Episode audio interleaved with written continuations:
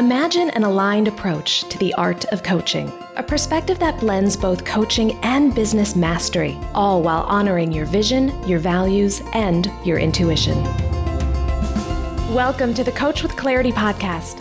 I'm Lee Chaix McDonough, an ICF credentialed coach, former therapist, and mentor for intuitive coaches and healers. I'll be your guide as you cultivate both the skill set and the mindset needed to transform your clients' lives and your own. Are you ready to be a coach with clarity? Then let's go. Well, hey, friend. Welcome to the Coach with Clarity podcast. My name is Lee Chaix McDonough, and I'm so excited to have you here today. If this is your very first time listening to the podcast, I want to offer you a special welcome and let you know that we are concluding a mini series that I've been conducting about coaching through difficult emotions. So, two episodes ago, we talked about the role of sadness and how it may be showing up in our clients and how we can coach them through it. Last week, we talked about anger. And so, I'm wrapping up this little mini series by diving into shame. And what I found as I was preparing for the episode is that shame is one of those emotions that frequently has a bestie, often sadness, often anger. And so you might find it helpful to go back and listen to those first two episodes before you dive into this one. It's not a requirement. This is definitely a standalone episode as well. But if you'd like to learn more about the intersection of these emotions, then definitely hop back and check out episode 18, which is Coaching Through Sadness, and episode 19, which is Coaching Through Anger. So now we are going to transition into today's topic, which is about shame and how we as coaches can support our clients as they are working through the emotion of shame.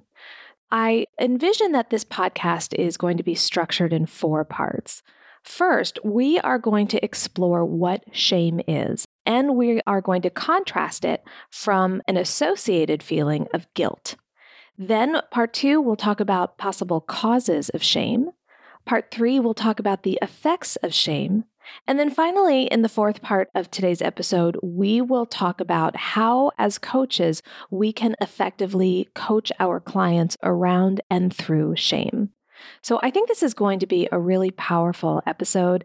And I do want to preface it by saying that as we are talking about this emotion, you may find that it starts to come up in you. You may have memories of a time where you felt shame. And if that happens, I just want you to know ahead of time it's normal. You're not alone with it. And in fact, by the end of the episode, you'll have some additional tools in your toolkit to help you work through your own shame as well. So, during today's episode, when I talk about shame, I am referring to that deep feeling of being unworthy or wrong or being in the wrong, or on some level feeling defective or broken or bad. Shame is a deeply personal and internalized feeling, and it happens when we have taken messages that we've received or messages that we've created about ourselves. Perhaps we've linked them to events that have happened in our life, and we have internalized this message that there is something wrong with us, that we are unworthy of love and care the way that we are. And this is a very different feeling than guilt. And a lot of times we talk about shame and guilt together. And sometimes they do come in tandem with each other. But guilt is a little different. Guilt is a judgment that something we've done was the wrong choice or we made a wrong decision. Whatever it is we've done does not feel consistent with who we are as a person, and it's likely in conflict with our deeper core values. But the thing about guilt is that it comes up when we've done something wrong, but it doesn't necessarily indicate our character or our worthiness. It still feels external to us. So, guilt is not a comfortable emotion, but it does not go nearly as deep and it's not as internalized as shame. And I think a really easy way to differentiate between the two is to remember that when we feel guilt, we feel it because of something we've done. When we feel shame, we experience it because of something we believe we are. So guilt is about an action, and shame is about being. And so shame feels intensely personal and can be extraordinarily painful. Guilt, on the other hand, can possibly serve a purpose. It typically arises when we've done something we wish we hadn't. So it lets us know when we are misaligned with our values. And guilt can actually motivate us to take action, to make amends, or to do something differently next time. Shame, on the other hand, is rarely a motivating emotion. It doesn't normally cause us to change our behavior. In fact, Many of you have heard the phrase shame spiral, and that's what happens a lot. We internalize it and it becomes even deeper. And so the presence of shame actually begets more shame, as opposed to guilt, which provides us with a path through to relieve that emotion. So guilt tends to be outward, and it tends to cause us to want to admit what we've done wrong and change our behavior. Whereas shame can feel almost secretive. It's something we hold inside, we don't want to talk about it, and it can actually breed more of that feeling. Another difference between the two is that guilt tends to be localized. And when I say that, I mean it tends to be about one specific issue or one specific action. There's very clear boundaries around what causes us to feel guilt. Whereas with shame, it tends to be pervasive. It tends to take over, and all of a sudden, we are wholly and completely defined by whatever perceived lack is motivating that shame. So its boundaries are much more diffuse, and it's much easier for us to buy into those shame messages and allow it to wholly define our character. So guilt tends to have clear parameters and it's about one instance. Shame tends to bleed out and really define one's entire identity. So now that we have a clear understanding of what shame is and how it differs from guilt, let's go into the second part of today's podcast episode where we're going to talk about the causes of shame there are several different factors that we can explore together. And the first that I want to talk about is shame that arises when we are out of alignment with social or cultural norms. If we don't fit the quote unquote ideal criteria, I know this is a podcast episode, but if you could see me, I'd be putting air quotes around the word ideal. If we don't fit the ideal criteria of what society has deemed to be the perfect person, then we may internalize the belief that there is something fundamentally flawed or wrong about us. There are many, many ways that this can show up. I see this a lot with particularly women, although we're starting to see it more with men in terms of body image. And if our body does not conform to what our society says is an ideal body, then we may feel shame that we don't measure up. And that may be due to circumstances beyond our control, or we may tie it to choices that we've made. But regardless, there is this belief that our bodies are not okay the way they are because they don't meet the social ideal. And so we internalize that message and we believe that there's something wrong with how we look and therefore something wrong with who we are. I think we also see the effects of social and cultural shame with regard to sex and sexuality. If we grow up in a society that tells us that the only acceptable expression of love is between a man and a woman, and that's not how we roll. If we are attracted to people of the same sex, if we're attracted to any gender, well, then that goes in stark opposition to what our society has generally told us that love is only love if it's between a man and a woman, and that an expression of that love through sex should only happen within the confines of marriage. Well, those messages can be extremely hurtful to people who are a part of the queer community. And that's why it's not uncommon, especially early in one's identity formation, for there to be internalized shame about who they are because of who they love. And this is what makes shame such a difficult and complicated emotion. Because there is nothing wrong with loving anyone you choose. And yet, when our society is telling you that, and those are the messages that you're seeing in the media and in your community, then you may believe that there is something wrong with you, that there's something deficient or defective, something that needs to be fixed. And so that can lead to a state of shame and feeling like there's something wrong with who you are when really what's wrong is the message that society is sending you. We have also seen this in our society's treatment of Black and Brown people. And again, it's not just with body image, it's really as a whole that the white experience, and specifically the straight cis male white experience, is the norm. And everything has been tailored to fit that experience. So if you are not white, if you are not male, if you are not cisgendered, if you are not straight, then there is something other about you. And that othering can lead someone to internalize the sense that they're not, quote, normal and that they're not okay. And we have especially done this to people of color, to Black and Brown people who have been told that the way they look, the way they act, what they believe, how they talk is inappropriate because it does not conform with the social expectation that whiteness is superior. We can talk about how wrong those messages are, but the fact is that has been a part of our culture for so long that those messages get internalized. So even if you are a person of color, on some level, you've been breathing in that message your entire life. And so there may be some internalized shame. And that's so profoundly unfair. And as a white woman, that is one area where I need to be aware of my own privilege to understand that I have not been subjected to that same level of shame as my Black and Brown peers. Yes, I have plenty of things going on in my own experience that have led to feelings of shame in the past, but I have never experienced shame as a result of my racial or ethnic identity. So, as coaches, when we are working with our clients, and especially when we are working with our clients who are of color, we need to be aware of the social effects of shame and how that may have influenced their experience as well.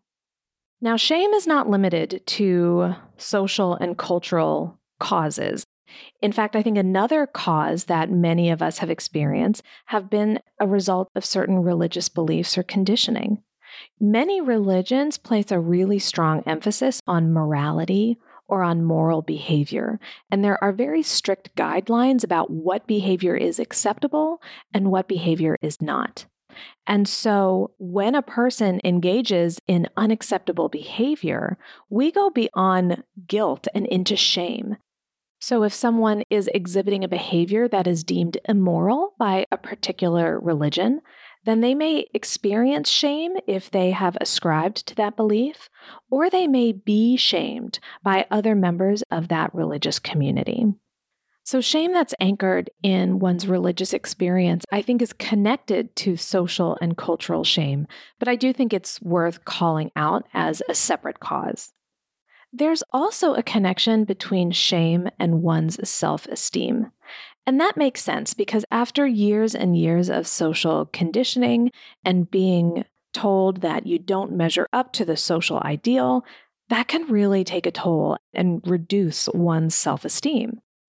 What I've seen is that shame really correlates highly with self limiting beliefs and even destructive beliefs. So, that inner dialogue or that messaging that we tell ourselves about why we are wrong and how we will never measure up. I call those messages my inner trolls, and my inner trolls definitely come out to play at different parts of my life, especially when I'm about to do something big and bold and really put myself out there. And let me tell you, creating a podcast episode about shame is definitely one of those trigger points where my own inner trolls are coming up and saying, Who do you think you are? You're no Brene Brown. Who are you to be talking about shame? And so that messaging just kind of takes over. And if I trace it back, I know the messages that have been shared with me or that I've created in myself over time that has led me to really question my own worthiness and whether I have the right to talk about shame. So I have to do my own work and I will walk you through some of those techniques in a little bit. But I do want to point out the fact that there is a connection between self esteem and shame. And it makes sense that the more shame one feels, the more impaired their self esteem will be. I think another really interesting phenomenon that happens with shame is something that I've heard referred to as tall poppy syndrome, which is such a great name for it when you understand what it means. Essentially, it means that you're growing too quickly and someone feels the need to cut you down to size so that you are in line with everyone else. We are told that we are too much of something. We're too big for our britches. We're too smart for our own good these qualities that are actually strengths, when we show them, they on some level make someone else feel threatened. And so we are told that we are too much and we need to rein ourselves in. And that messaging can be really damaging because all of a sudden we start to doubt ourselves and we start to wonder if we are okay the way we are. And then we shrink, we contract, and we don't show up with our big badass self in the world we feel ashamed of who we are. So, tall poppy syndrome definitely connects with shame because, on some level, we are told that because we are who we are, we are insufficient. We need to cut ourselves down to size in order to be accepted by the group.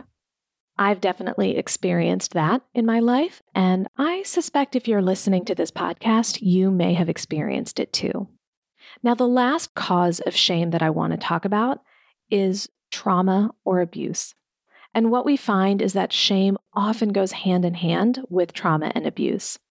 And survivors, on some level, may feel responsible for whatever led to their traumatic event, and therefore they blame themselves for it happening. They internalize that experience and they make it about who they are, not what happened. And again, whenever we make something about who we are as a person, we're heading into the territory of shame. And unfortunately, sometimes the perpetrators of abuse may try to convince the survivor of that as well. If you've ever heard of the phrase gaslighting, gaslighting is a part of that. It is efforts by the perpetrator to convince the survivor either that the abuse isn't happening or if it is, it's their fault. So we do see shame emerge often among survivors of trauma or abuse. And this brings up an important question that we've explored in the two previous podcast episodes. Should coaches be working with people who are experiencing this level of shame if it's connected to trauma and abuse, or should they be referred to a therapist? And this is why, as coaches, we need to be very clear about our boundaries with the work we do. We need to familiarize ourselves with when it's appropriate to refer a client to a therapist. And again, I will direct you to the International Coaching Federation's white paper about this very topic, and we'll have a link to it in the show notes. And as coaches, we need to understand where the line is between our work as coaches and when a client would be better served by a mental health care professional. So, when it comes to deciding whether we should be coaching someone with a trauma history, I think it's very important that we take the time to see where the client is in their trauma journey. If they are early in the process, if they are just starting to come to terms with the trauma and they've not yet separated their sense of self from the traumatic event, then I think this is someone who would be best served by a therapist. It's very common for survivors of trauma to fuse their sense of identity with the traumatic event. That level of fusion can be very deep, and that is the kind of work that I believe is best left to a mental health therapist to conduct with the client. Once someone has done that level of work with the therapist, then it may be appropriate for them to seek further support from a coach. I think about clients that I've worked with who have done the healing work around the traumatic event and they no longer feel like their identity is tied to what happened to them. And yet, they still may notice patterns of behavior or behavioral habits that come up that are getting in the way of them achieving what they want. And on some level, it may be linked back to old messaging that has its roots in the traumatic event. When this happens, it doesn't cause high levels of distress in the client. They're able to see it for what it is. And if anything, it may be frustrating or annoying, but it's not invoking intense feelings of fear or shame. And this is an example of someone for whom coaching may be an appropriate approach. Because as coaches, we can help them recognize those old habits, those patterns of behavior, and the thoughts that are linked to them. And then we can help the client decide what new thoughts they want to create and what new action they want to take in their lives in order to move through it. But again, as coaches, we want to be incredibly sensitive to where someone is in their trauma journey and to partner with the client to determine which type of helping professional is going to be best suited for them right now. In some cases, that will be a therapist, and in later stages of their journey, it may be a coach. So, now that we've done a deep dive into the causes of shame, let's talk a little bit about the effects of shame. I've alluded to this already that there is a correlation between shame and mental health disorders. A person who is experiencing depression, anxiety, post traumatic stress disorder, addiction, even some personality disorders, may experience shame as either a cause or a symptom of that disorder. And again, this is why, as coaches, we need to be aware of this and to know when it's appropriate to refer a client to a therapist. Shame can also compromise a person's relationships. It can affect the way they're able to communicate or relate with other people. And this can be among family members, it can be with romantic partners, it can be with friends and colleagues, but it can definitely influence the way someone shows up and the way they build relationships and continue relationships with other people. Shame certainly highlights someone's emotional suffering so that when something happens and the expected reaction would be sadness or grief, shame may compound that feeling so that it feels even more profound. And of course, shame is also the source of many cognitive distortions. When I talk about cognitive distortions, I mean unhelpful and often untrue thoughts that we create about ourselves and about our worthiness. And those unhelpful thoughts and those limiting beliefs are exactly what we can target when we are coaching our clients. And so that's what I want to talk about for the remainder of this podcasting episode is exactly how we can coach our clients through shame.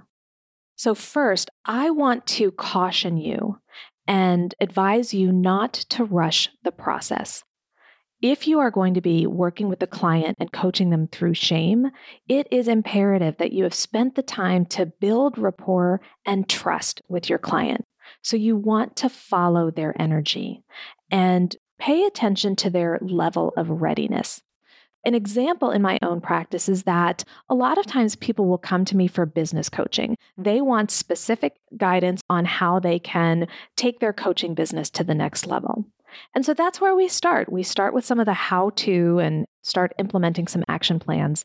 As we work together, that's when some mindset issues often show up and some messages about worthiness and feelings of shame may emerge. And only at that point are we able to really explore that. If I had gone there from the very first session before I had spent any time building a relationship with someone, they wouldn't have been ready to explore it. And it may have actually been interpreted as an affront. So do not rush this process. Even if you get the sense that shame is what's going on here, take your time. Do not rush it. So, my following guidance is going to assume that you have taken the time to build the relationship with your client and that there is mutual trust that exists. So, as you are entering into this conversation, we're going to ask our client to create space for the shame. And there's different approaches to doing this. A lot of times, I will ask my clients to describe what shame feels like, and not just as an emotion, but where they feel it in their body. I ask them to get really clear on describing it. And sometimes I'll even ask them, What is your shame saying to you? What message is it trying to communicate? And whatever that message is, is something that we will come back to. So if we can help the client really key in to the shame message, that's going to be really important. And while we're doing this, while we're asking our client to really explore what the shame experience is for them, we always want to follow up with our two best friends confirm and affirm. We want to confirm what the client is saying to make sure we're understanding them clearly. And we want to affirm them in the process. We want to make sure they know that whatever it is they're thinking or feeling is acceptable and understandable. That's part of creating that safe space for our clients. As we do that, we want to again call out that specific message that's emerging. And our work as coaches is to help the client depersonalize that shame message. So often I will turn it into a separate being. Maybe it becomes a shame monster, or maybe you even give it a name. An example from my own life that I'll share with you is that I really internalized some messaging around money specifically that I was irresponsible with money, I couldn't be trusted with money, and that no matter what, I was always going to make mistakes with money. And so that became my money monster. And that's how I thought about it. Oh, the money monster's coming up again. Look at how I'm feeling about money. And the act of doing that created some separation between who I was as a person and how I was internalizing my beliefs around money. So it creates a little distance. And now all of a sudden we can talk about not Lee and her feelings about money and her shame about it, but about the money monster and the messages that that money monster is feeding me. The next step is to engage our clients in a conversation about how this message may have been serving or protecting them. So, even though these are very painful messages that have their roots in shame, on some level, it is serving the client. It may be keeping the client safe. It may be keeping them in line with social norms so that they aren't shunned. It may be a control mechanism. And it may be some worst case scenario preparation going on. But if we can help the client understand not just what the message is, but why it's been there and how it's been serving them, that can be the first step in the process of disconnecting from the message. Because then we can ask them, how helpful is this message really? And could there be a more helpful message that doesn't require you to feel ashamed? Sometimes clients will need a little bit of time to get to that stage where they can create a new message. And something that I find really helpful is to view the event that kind of spurred this initial belief through a more compassionate lens. So let's take my money monster example again. When I think about one of the formative events that caused me to think, oh, I'm irresponsible and bad with money, it was when I was 18 years old. I was a new college student. I was still learning about how to manage my money, and I overdrew my checking account. I bounced a rent check and I was terribly embarrassed because my checking account was linked to my parents' checking account. And the bank called my parents to let them know that I had done this. They didn't call me, even though I was 18, they called my parents.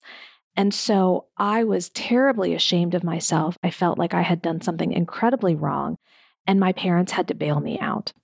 Now, I recognize that I was very fortunate in that situation to have parents who could bail me out and that the bank actually called them to help rectify the situation.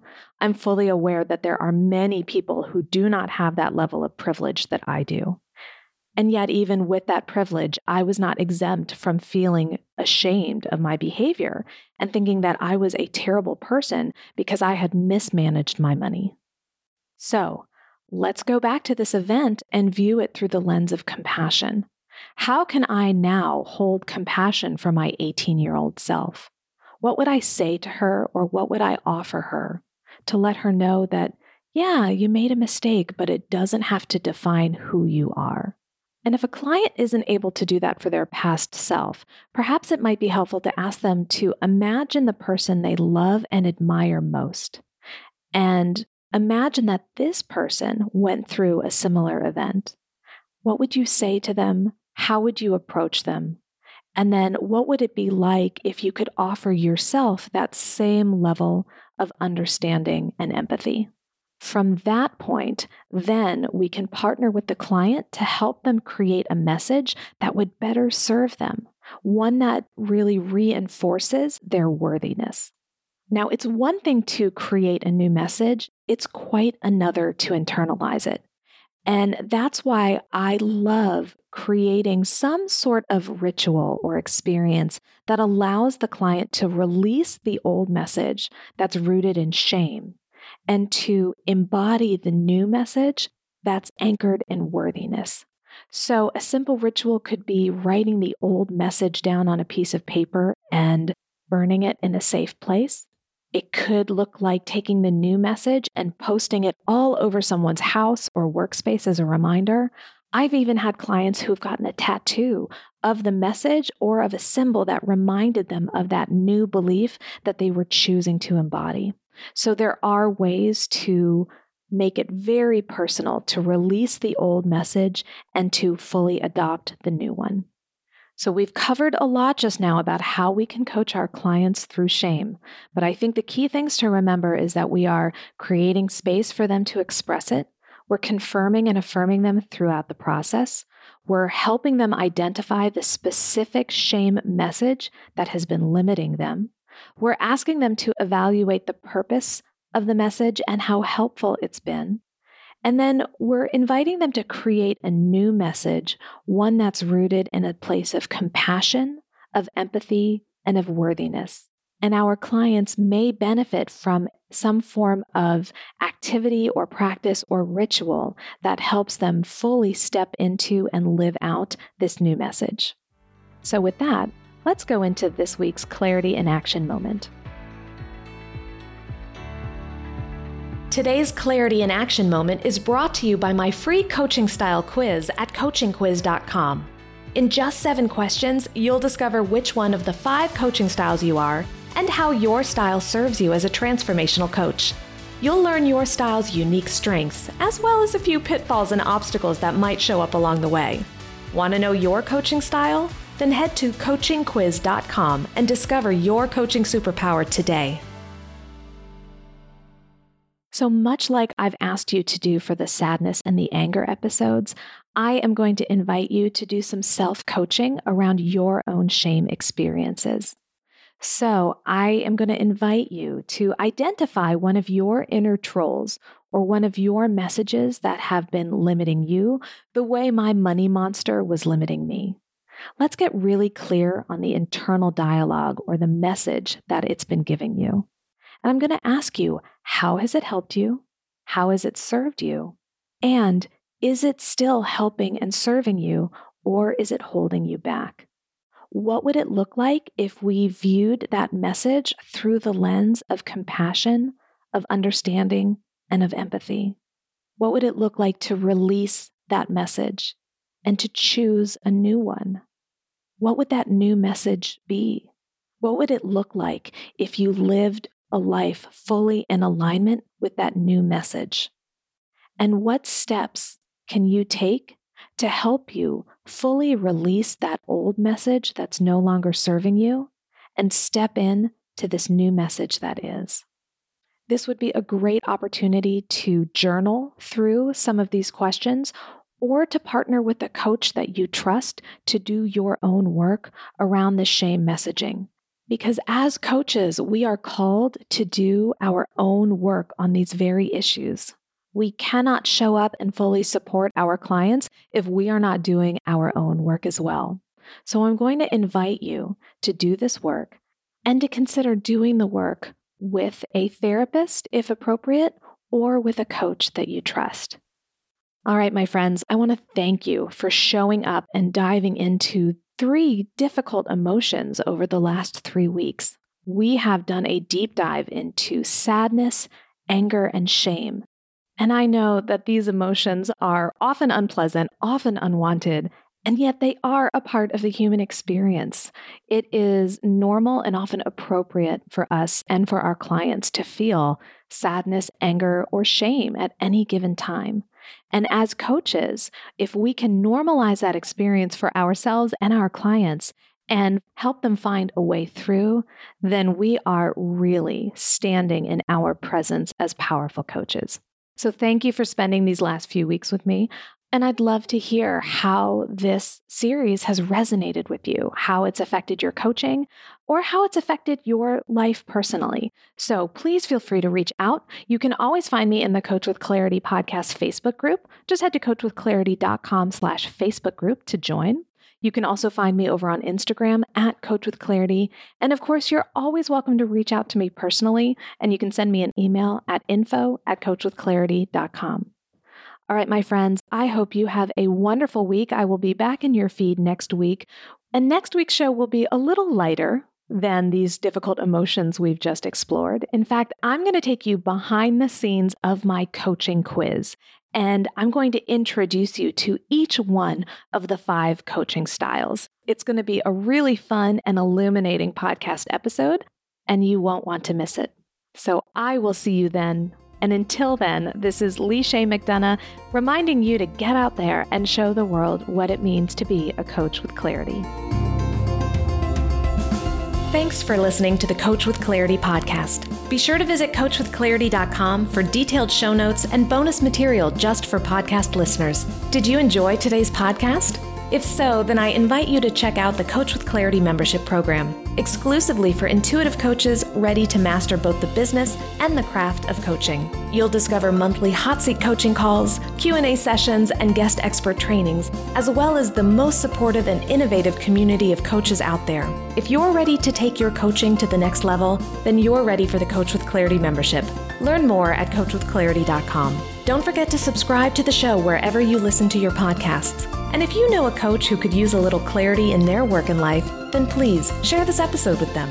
I'll be back next week with another episode of the Coach with Clarity podcast. Until then, go show the world what it means to be a coach with clarity.